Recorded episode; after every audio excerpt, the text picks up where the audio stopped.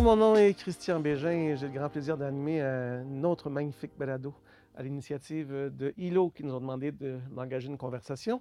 Euh, parce que c'est un euphémisme de le dire, mais depuis quelques années, on est soumis à de grands bouleversements et à ce qu'on a appelé, à tort ou à raison, un changement de paradigme qui nous invite à nous questionner et à réfléchir. Parce que nous sommes des êtres à la quête de sens. Euh, donc, on est toujours en train de réfléchir à, à la quête d'un bien-être renouvelé, tant pour nous que pour nos semblables, que pour nos communautés, que pour la planète, éventuellement. On est aussi en quête de l'approbation des autres. Ça, on le constate quotidiennement. Euh, et je peux en parler moi-même personnellement.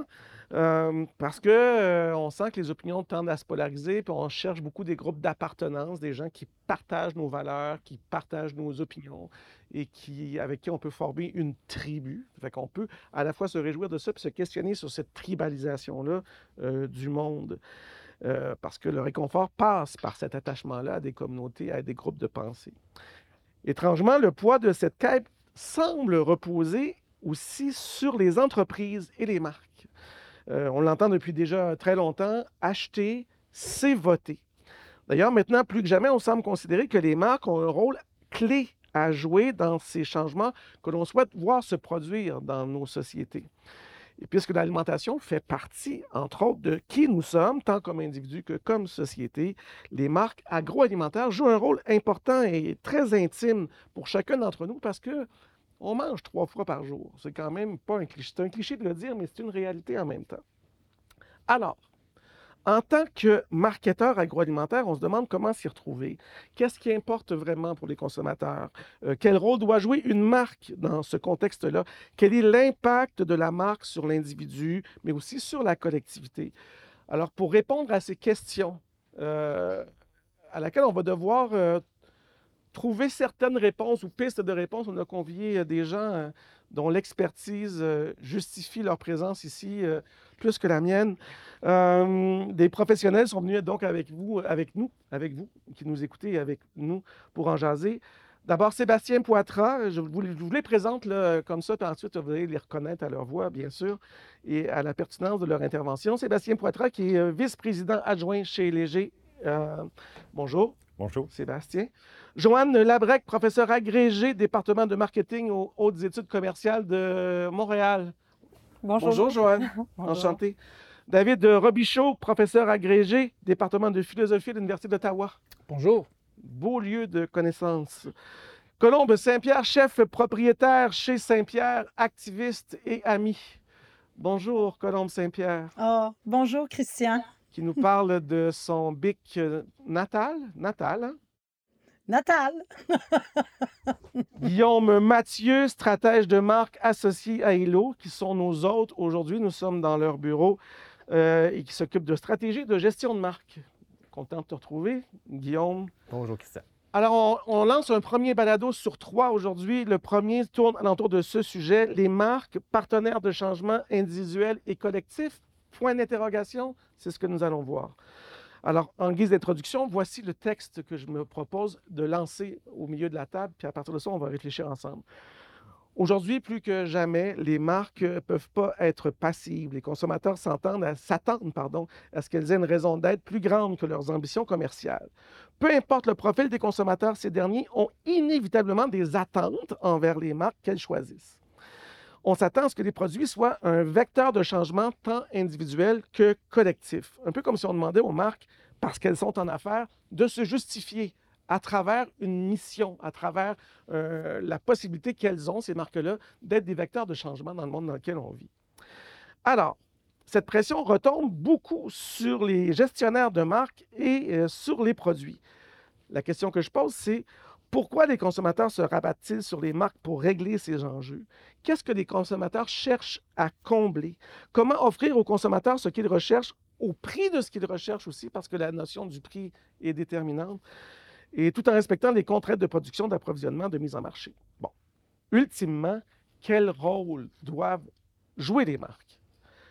Je vais poser la question à, à, toi, euh, à toi, David. Euh, d'abord, euh, est-ce que les marques ont devraient avoir cette mission-là d'être des vecteurs de changement dans le monde dans lequel on vit. En tout cas, chez les consommateurs, les, les consommateurs sont convaincus que c'est le cas. Donc, on ne s'attend plus à ce que les entreprises soient seulement, euh, agissent de manière légale, restent dans le, le cadre légal, mais on s'attend à ce qu'ils aillent encore plus loin. On s'attend à ce qu'ils soient euh, de bons citoyens corporatistes, on s'attend à ce qu'ils adoptent euh, des bonnes pratiques et on s'attend à ce qu'ils mettent sur la table des produits qui vont au-delà de simplement, là, le, le, le, le, disons, le, la, le niveau de base de, de, de, de ce à quoi on s'attend. Euh, Je pense que les, les marques ont aussi un rôle important d'organisation de l'information. Donc, on a évolué dans les quarante mille dernières années. On a à peu près le même cerveau qu'il y a quarante mille ans. On n'a pas évolué pour être efficace dans une épicerie.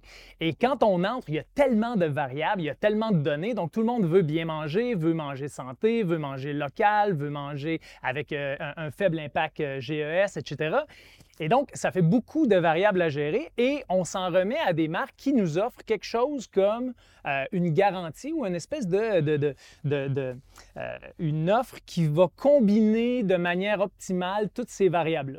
Donc, quand on a trouvé une marque qui nous offre des produits de qualité, pas trop de sel, pas trop euh, euh, polluants, euh, qui, qui viennent, qui viennent d'ici, et cetera, bien, on va se remettre à cette euh, marque-là pour justement faciliter nos choix. Parce qu'il euh, y, euh, y a trop de variables. Et euh, ce qu'on observe, en fait, c'est qu'on fait nos choix souvent par rapport à ce qu'on, a, ce qu'on voit. Donc, si je vois euh, sans sel, bien, je vais me dire, OK, c'est un, bien, c'est un produit qui a une vertu et je ne penserai pas à toutes les vices qui peuvent être associés à ce, à ce produit-là. Mais donc, les marques peuvent jouer ce rôle-là simplement par la marque et par certaines, euh, certaines appellations ou certains, euh, certaines caractéristiques des, euh, des biens. Donc, ça vient faciliter le travail des, euh, des consommateurs. Le problème derrière ça, c'est que les consommateurs peuvent aussi s'en remettre à ça et considérer qu'à partir du moment où ils font affaire avec des marques qui sont respectables, ben, ils ont fait leur travail, ils ont fait leur part. Et euh, il y a un concept qu'on appelle le moral licensing, donc qui est la, la licence morale. Euh, donc, à partir du moment où j'achète des produits qu'on me dit être moralement euh, euh, euh, acceptables, ben voilà, donc euh, j'ai d'une certaine façon, je peux me sentir bien par rapport à moi-même, je peux me sentir euh, justement moral comme consommateur. Ce qui est intéressant, c'est que euh, sur les questions morales, c'est un peu comme euh, dans d'autres domaines, quand on demande aux gens, est-ce que vous agissez de manière morale dans vos achats, et cetera, mm-hmm. euh, il y a beaucoup plus que la, mo- que la moitié qui dit être au-dessus de la moyenne. Donc, il y a à peu près quatre-vingts pour cent des gens qui se voient comme des consommateurs euh, euh, irréprochables. C'est, euh, accessoirement, c'est la même chose avec euh, la conduite automobile. On demande aux gens, êtes-vous au-dessus de la moyenne? Ils nous disent, à quatre-vingts pour cent, je suis au-dessus de la moyenne. Donc, il y a un problème à ce niveau-là, ou en tout cas un problème potentiel à ce niveau-là, parce que les gens s'en remettent beaucoup aux, euh, aux entreprises et aux marques. OK. Je vais, je vais me tourner vers, euh, vers Sébastien de chez Léger. Est-ce que, est-ce qu'on a pu quantifier statistiquement comment les attentes des consommateurs se sont transformées au cours des dernières années? Bien, en fait, on a certaines données, justement, puis certaines, euh, certaines mesures à cet égard-là. Puis je, je, vais, je vais rebondir un peu sur ce que disait euh, David par rapport à la quantité d'informations, la quantité de, de variables qu'on a à gérer, justement, quand on a à faire des choix, quand on est dans, dans, dans le domaine de l'alimentation. Les consommateurs sont vraiment exposés à justement une quantité phénoménale d'informations. On nous dit qu'est-ce qui est bon, qu'est-ce qui n'est pas bon, qu'est-ce qu'on doit faire, comment on doit consommer. Euh... Euh, ça suscite, en fait, euh, oui, des prises de conscience du, au, au, au point de vue de l'individu, mais ça suscite aussi une foule de préoccupations, justement, par rapport à euh, quel effet ou quel impact certains, certains produits peuvent avoir sur ma santé. Donc, les préoccupations, en plus, ça peut être vraiment varié, là. Euh, quand on parle de, de, de présence d'ingrédients dans les produits, on parle des sucres, on parle des gras, on parle du sodium. quatre-vingts pour cent des consommateurs québécois, ceux qui sont responsables des achats, euh, disent être préoccupés par la présence de ces, euh, de ces ingrédients-là dans, dans, dans les produits qu'ils achètent. C'est, mais c'est, c'est pas simplement sur qu'est-ce qui est dans les, les, les produits que, euh, que, euh, auxquels les gens vont être préoccupés, mais aussi, par exemple, comment les produits sont faits, dans quelles conditions les produits sont, sont, sont, sont développés puis qui arrivent jusqu'à nous. Donc, il y a une foule de préoccupations. quatre-vingt-quatre pour cent euh, des, des consommateurs se disent aussi préoccupés par rapport aux aliments qui sont transformés de manière industrielle. Donc, tous les, les, les, les produits qui sont vraiment, très, vraiment transformés. transformés Exa- ouais. Exactement. Donc, euh, et, et puis là, il y, y, y en a une foule d'autres, là, des préoccupations par rapport aux O G M, par rapport aux antibiotiques, par rapport euh, à, aux colorants alimentaires, et cetera, et cetera. Donc, préoccupations, euh, les gens, à quelque part, vont s'attendre aussi des marques euh, d'une certaine transparence par rapport à ça. Et les marques aussi, ben, elles ont intérêt à justement faire ce genre de claim-là sur leurs produits. Donc, quand on voit des produits qui sont sans sodium ajouté, sans sucre ajouté, les marques vont euh, justement répondre à cette préoccupation-là. Capitaliser, même. Exactement. Ouais. Parce que, et, et c'est, c'est tout à fait intéressé de la part à des marques, là. Je veux dire, ils ne font pas ça simplement pour euh, la, la, la, la vertu. Par conscience environnementale. Il y a aussi toute une question de se dire comment je peux sécuriser les gens à consommer mon produit, comment je peux les amener à, à faire cet achat-là, comment je peux les, euh, euh, les inciter à en consommer davantage. Ouais. Donc, en faisant ces... ces, ces, ces, ces claim, si on pourrait dire, oui. de, euh, ce, sur les produits, c'est là où les marques vont tenter justement de répondre aux préoccupations des, des, des consommateurs. Il y a comme une job d'éducation aussi à faire de la part, euh, de la part des marques. Euh, oui, les consommateurs recherchent ça, les entreprises décident ce qu'elles veulent mettre de l'avant, puis je ne veux pas nommer aucune marque en particulier, mais on a un exemple sur nos tablettes présentement en épicerie d'une, d'une marque de laitue qui importe ses produits la grande majorité du temps, euh, sauf les moments où ils peuvent le produire euh, au Québec ou lo- localement, mais pour cacher le côté importation, elles vont mettre beaucoup d'emphase sur le fait que l'emballage, lui, même s'il est en plastique, il est fait de matière recyclée et recyclable. Donc, toute la communication sur le produit de laitue importé est sur l'emballage et non sur la qualité ou la provenance du produit à l'intérieur. Donc, quand on veut brouiller les cartes puis créer de la confusion, c'est une responsabilité. De détournement ben, de l'information, ouais. en fait, ou détournement de l'attention du consommateur sur ben, d'autres moi, choses. Moi, j'apporterais peut-être une nuance là-dessus, parce que cette entreprise-là, dans le fond, elle a des usines, des, des plans de production ici, puis aussi aux États-Unis, parce qu'elle ne peut pas produire à l'année longue. Donc, à quelque part, on pourrait dire qu'il y a quand même une implication locale aussi. Et il faut faire attention à l'information qui est frauduleuse ou moins frauduleuse. Ah, je ne dis pas du tout que c'est frauduleux. Euh, mon, mon point, c'est qu'on parle que c'est une entreprise, dans leur communication, ils disent que c'est une entreprise qui est, qui est locale, oui. euh, ce qui est vrai, ce qui est tout à fait vrai.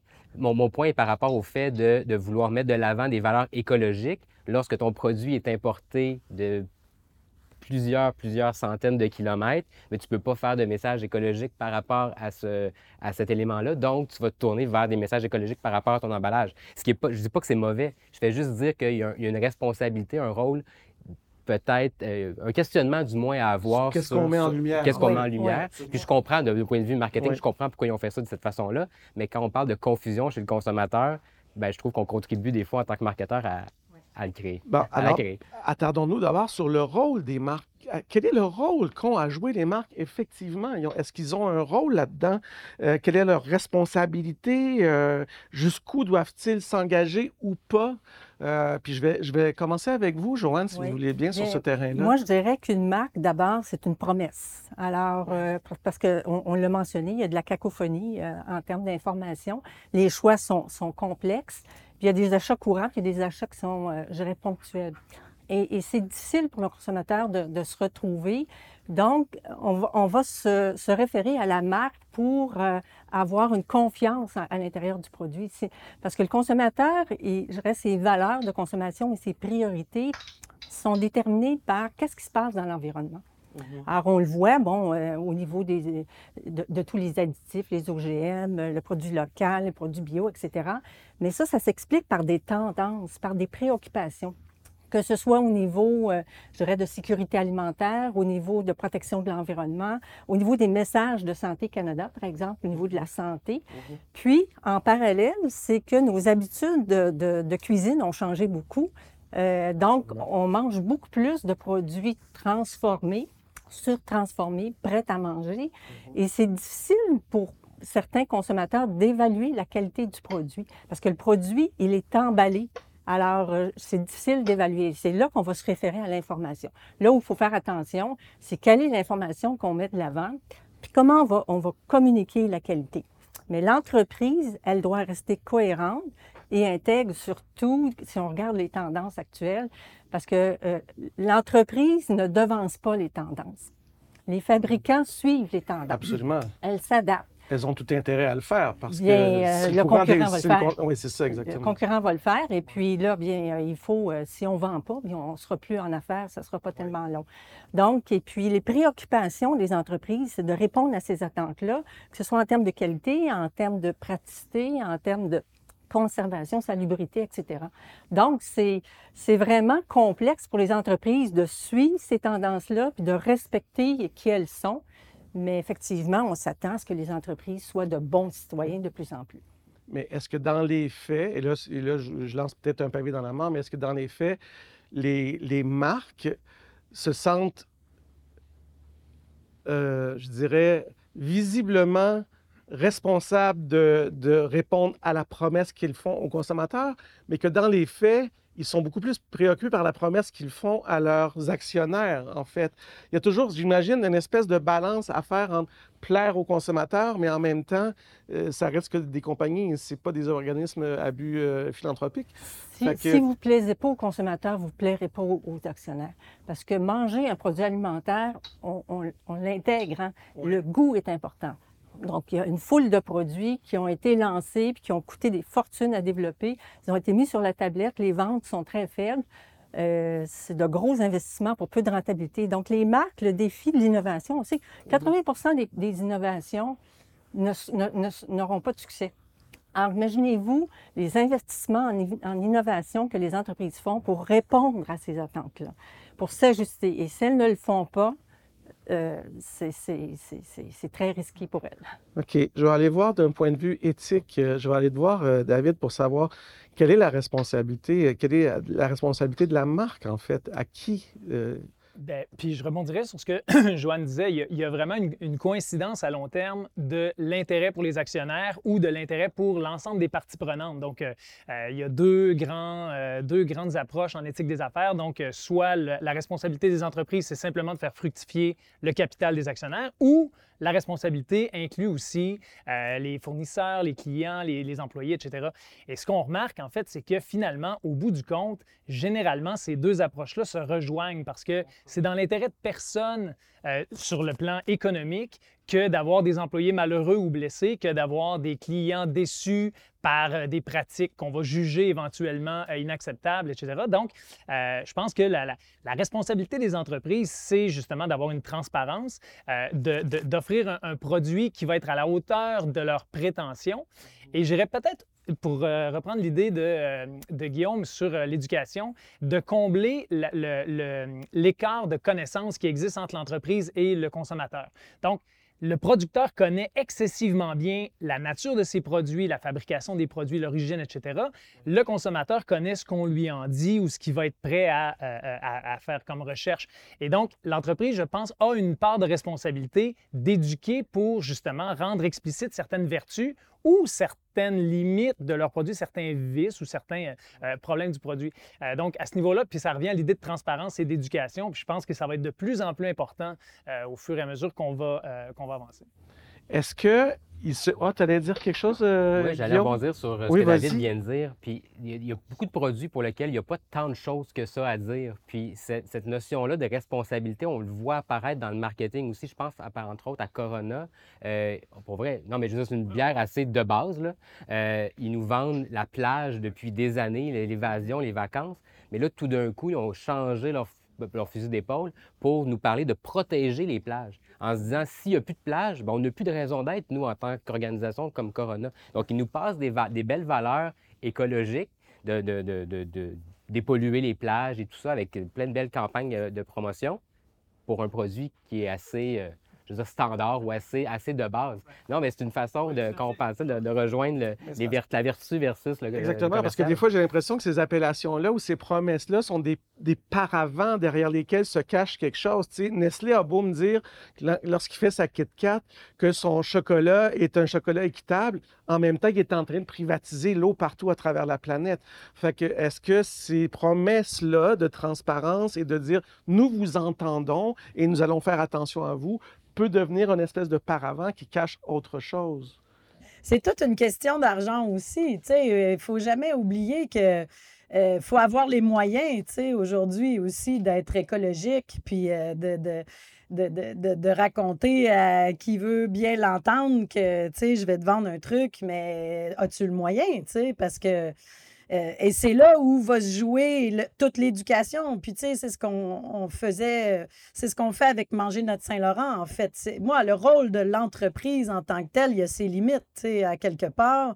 Je pense que c'est vraiment, l'enjeu, il est vraiment au niveau de l'éducation euh, du consommateur par rapport à son analyse de ce qu'il achète, tu sais, puis de, de sa connaissance. Donc, l'accès à l'information. Qui développe son jugement critique, en fait, devant, euh, ce qui, euh, devant ce qu'on lui propose. Oui, puis la, la, l'éthique, la question éthique que vient de poser Christian, elle est primordiale. Est-ce que je peux, d'un côté, vendre des produits Amway made in China et avoir une petite ferme locale euh, bio ici à Saint-Gabriel-de-Rimouski, parce que moi, j'ai vu ça, euh, tellement fière d'encourager, tu sais, euh, euh, un produit qui, pour moi, était... Mais ces gens-là mangent tellement leur bas qu'à un moment donné, ils sont obligés d'aller, être, d'être croche pour être droite, là, tu sais. c'est, c'est éthiquement, il y a, il y a quelque chose aussi d'extrêmement clair dans ce qui est en train de se passer, c'est qu'on n'a pas le moyen d'être euh, écologique parce que le Bien, système... Je, j'aurais, je, je, je rebondirais un peu sur ce que tu dis, Colombe, dans le sens où on a p- ouais. produit une étude en partenariat avec le Conseil de transformation alimentaire du Québec dernièrement. Puis, en fait, on a, on a segmenté les consommateurs euh, québécois et on a, on, a, on a trouvé cinq grands groupes, si on pourrait dire, de consommateurs québécois. Le segment de consommateurs qui se dit éthique, donc dont les choix vont être basés euh, en premier lieu sur, par exemple, la, euh, le zéro déchet, la réduction de l'empreinte carbone. Donc, tous ces, ces, ces, ces, ces, les choix qui vont être basés sur l'éthique, c'est le plus petit segment de consommateurs au Québec. Ça représente douze pour cent de, de, de, de, de, de tous les consommateurs. Le plus gros consommateur, en fait, le plus gros groupe de consommateurs, c'est l'économe. C'est celui qui est encore, euh, euh, si on pourrait dire, guidé par la recherche euh, du meilleur, euh, du meilleur prix, de, euh, de, de l'aubaine, du rabais. Et, oui. et c'est, c'est comme ça qu'il va les faire. Circulaires. Exactement. Et tout ça. Ce groupe-là oui. représente le double mm. euh, en termes de, de, de, de, de grandeur de, euh, du consommateur éthique, éthique, de douze pour cent. L'économe, c'est trente et un pour cent des consommateurs. Et ensuite de ça, en deçà, tu as euh, les consommateurs qui sont à la recherche du plaisir. Tu as les consommateurs à la recherche d'exotisme ou de, de découverte. Donc, euh, il faut, quand on dit les, les marques, euh, tu sais, à, à, à la locomotive du changement, euh, puis vont répondre à des attentes, euh, tu sais, des consommateurs, il faut comprendre aussi que ce segment-là qui va pousser ces changements-là, euh, on est à, on est à douze pour cent. Oui. Tu allais dire quelque chose, Colombe, tu voulais compléter là-dessus? Oui, en fait, bien... Euh... Ça, ça me surprend pas du tout parce que ça, ça a toujours été le grand combat de ceux qui veulent finalement proposer euh, aux consommateurs des choix éthiques, euh, des choix qui sont adaptés à nos sociétés aujourd'hui, qui se basent sur des nouvelles réalités. Donc, ces entreprises-là, ces marques-là sont en continuelle adaptation aussi. Tu sais, c'est, c'est un travail de, de tous les jours parce que ça change à une vitesse, mais il, il demeure qu'il y a, il y a vraiment dans euh, le futur des marques qui auront une certaine réussite, le concept d'éducation du consommateur. C'est parce que sans ça, on ne pourra jamais faire de choix éclairés, de, de, de proposer, de dire simplement, tu sais, on parlait, euh, je ne sais pas, c'est Guillaume, je pense, qui parlait de, tra- ben, moi j'appelle ça la traçabilité. C'est une marque qui est à dix pour cent du temps euh, locale et puis euh, à quatre-vingt-dix pour cent euh, pas là. Euh, ça, c'est comme McDo qui dit qu'il y a euh, dix pour cent de vrai, ben, cent pour cent de vrai bœuf dans une boulette, mais il y en a dix pour cent euh, au total de cent pour cent. Toutes ces affaires-là, c'est, il faut, il faut accompagner Euh, les consommateurs dans l'analyse de c'est parce que ça vaut ça va tu va vraiment valoir la peine pour une marque d'être à cent pour cent fiable puis de d'être euh, d'être éthiquement parfait et puis d'arriver au top tout le temps si le consommateur n'est pas capable de faire la différence entre ton travail à toi puis celui qui le fait à moitié mais qui est aussi populaire que toi parce que le monde ne savent pas faire la différence. Je pense que poser la pour... question, Colombe, c'est, c'est y répondre, mais ça m'amène à toutes ces informations-là qui sont lancées par les entreprises, à la confusion qu'on parlait il y a quelques minutes.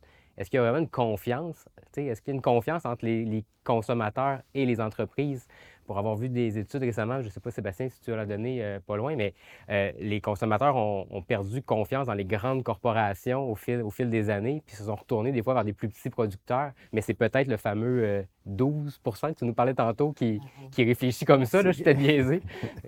Tout à fait, tout à fait. À, à ben moi, je pourrais peut-être euh, rajouter que, euh, dans le fond, l'alimentaire, c'est multifacette. Alors, on n'achète pas toujours avec le même critère. Et puis, on va manger d'une façon la semaine, puis le week-end, ça peut être différent, mais on va, on va sélectionner avec des critères qui vont être différents.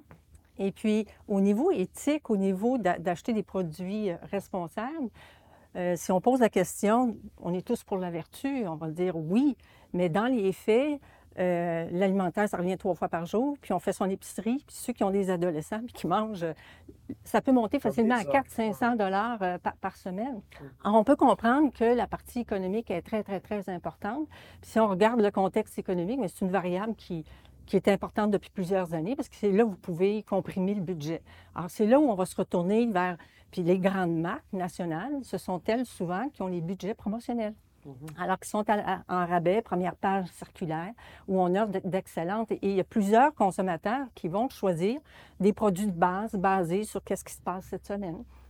Alors, c'est, c'est, c'est vraiment... Mais c'est pas parce qu'on est une grande organisation qu'on peut pas embarquer dans, ce, dans le mouvement de responsabilité. Puis je vais prendre l'exemple, là, on, on s'est dit qu'on n'allait pas trop nommer de marque, on en nomme depuis tantôt, ouais. mais je pense à la, la fameuse huile de palme dans les, les tartinades de, de noisettes. Nutella. Euh, mm-hmm. ben, tu mentionnes Nutella, mais je regarde là, les compétiteurs directs comme, comme Kraft et tout ça qui ont décidé de s'attaquer au problème de l'huile de palme en, en, en développant une recette qui n'en a pas. Est-ce que le produit est parfait? Assurément pas. Il y a d'autres options plus locales, je pense au, au Allo-Simone ou la gang, euh, le produit de Stéphano mm-hmm. euh, qui est fait avec une huile euh, canola canadienne et tout ça. Il y a d'autres alternatives, mais on parle d'une catégorie majeure qui est dominée par un géant international. Donc, mais c'est un débat de responsabilité écologique qui a été mis sur la place publique à travers des promotions de géants. Oui. Euh... Ça montre la complexité, parce qu'en tant que consommateur, dans le fond, euh, on peut s'intéresser, puis on peut chercher. C'est pas tout le monde qui va lire les, la liste d'ingrédients. Donc... Euh, de plus en plus, là, dit. De plus en plus. Oui. Mais je regarde avec mes étudiants, là, quand, quand je regarde, puis je leur pose la question... Euh, parfois, euh, quelle est la liste d'ingrédients du produit que tu as sur, ta, sur ton bureau? Là? Bien, il y a des surprises. Ah oui. Alors, parce que c'est... On achète beaucoup de produits, hein, comme... Euh... Oui, puis je, je dirais même que euh, quand, quand, quand, quand on fait des tests sur du packaging, euh, puis qu'on regarde comment les gens vont, vont, vont, vont, vont comprendre l'information, ça. Les informations nutritionnelles qui sont présentées derrière, souvent vont être euh, mal comprises, mal interprétées. On ne va pas tout à fait comprendre. Des fois, il y a des termes, euh, en plus, dans les listes euh, d'ingrédients ou dans les trucs de valeur nutritive qu'on ne sait absolument pas de quoi il s'agit. Oui.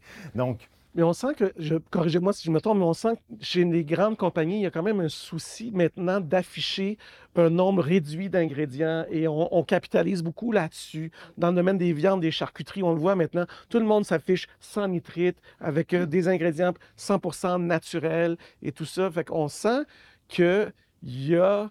Ils ont senti aussi la whiff, comme on disait chez nous. Ils ont senti d'où venait le courant d'air, tu sais, puis on dit, ben on va... nous aussi, embrasser cette nouvelle façon de voir du consommateur, mais qui, encore une fois, peut cacher d'autres choses derrière. Mais ça fait plusieurs années, euh, puis dans l'industrie, cette tendance-là, on va appeler ça le clean label. Oui. Donc, euh, parce que quand on fait des, des études consommateurs, puis qu'on leur demande d'évaluer le pro, les, la, l'aspect santé du produit, plus la liste est longue, et le consommateur va répondre des choses aussi simples que ça, triviales que ça, mm-hmm. plus la liste est longue, si la liste est trop longue, je le, le remets sur la tablette. Oui. Donc, euh, Euh, cet aspect de clean label, ça fait déjà plusieurs années que l'industrie veut s'adapter, mais la difficulté de l'industrie, c'est pour remplacer un ingrédient, un additif, ça prend parfois des années de recherche pour trouver un additif plus naturel qui va être capable d'avoir les mêmes propriétés. Oui. Alors ça, euh... ça, c'est un constat à la fois euh, réaliste et terrifiant en oui. même temps, pour, oui. pour montrer la dépendance qu'on a aussi par rapport à, à tout ce qu'on a créé. Euh, industriellement parlant, en fait. Je vais, je vais vite euh, me euh, conclure cette, ce, ce premier, ce premier euh, balado en, en disant que, bon, il y a la notion de l'éducation là, qui semble euh, absolument importante et, et visiblement, on ne doit pas laisser dans les mains des marques la responsabilité de nous éduquer. Euh, ce qu'elles pourraient avoir tendance à vouloir faire aussi pour récupérer ça. Donc, ça devient, comme tu le disais, Colombe, euh, euh, des espaces citoyens par des organisations comme telles que Manger Notre Saint-Laurent, mettons, euh, qui fait, qui est là pour faire euh, des, donner des outils pour mieux réfléchir euh, à, à ce qu'on mange et tout ça. Puis je me, là, je ne sais pas si je me lance dans une bonne affaire, mais on disait aussi, on disait aussi que, que comme on parlait de tribalisation au début, puis que les, les besoins... Tu sais, avant, mettons, on vivait, dans un, on vivait dans un monde plus homogène, où les besoins étaient partagés par une masse d'individus. Maintenant, les besoins se diversifient et se tribalisent. Et j'ai l'impression, et là, vous, je ne sais pas si on va conclure dessus, vous me direz si ça a du sens, mais les grandes marques, maintenant, elles ont aussi, pour répondre à ça, développé la faculté de se, de se démultiplier en sous-marques. Et chaque sous-marque va répondre aux besoins spécifiques de chacune des tribus, comme si les, les marques mères avaient compris que pour vivre et pour pouvoir donner l'impression qu'elles sont à l'écoute de, de, d'une clientèle qui change et qui se diversifie, créer un paquet de sous-marques pour répondre à des besoins bien précis. Tu es réellement un animateur professionnel parce que tu viens de faire un segway direct vers le prochain vers le balado. Prochain, hein? C'est extraordinaire, c'est ça. Fait que c'est exactement c'est avec cette question-là qu'on va se quitter et on va embarquer dans notre deuxième balado en répondant à cette question que je viens de lancer au centre de la table sans même savoir que je faisais mon travail avec brio. Merci infiniment de cette première conversation, tout le monde. Merci Colombe, merci David, merci Sébastien, merci Joanne. Merci, Guillaume. Et on se... Bon, évidemment, on lance des questions, on n'a pas toutes les réponses, mais en espérant que vous qui nous écoutez, ça suscite chez vous un espace de réflexion et que vous aurez, vous, le souci d'aller chercher les outils dont vous avez besoin pour mieux réfléchir et devenir des consommateurs ou même des agents de transformation en tant que possesseurs de marque pour faire en sorte qu'on mange mieux et que ça goûte nous.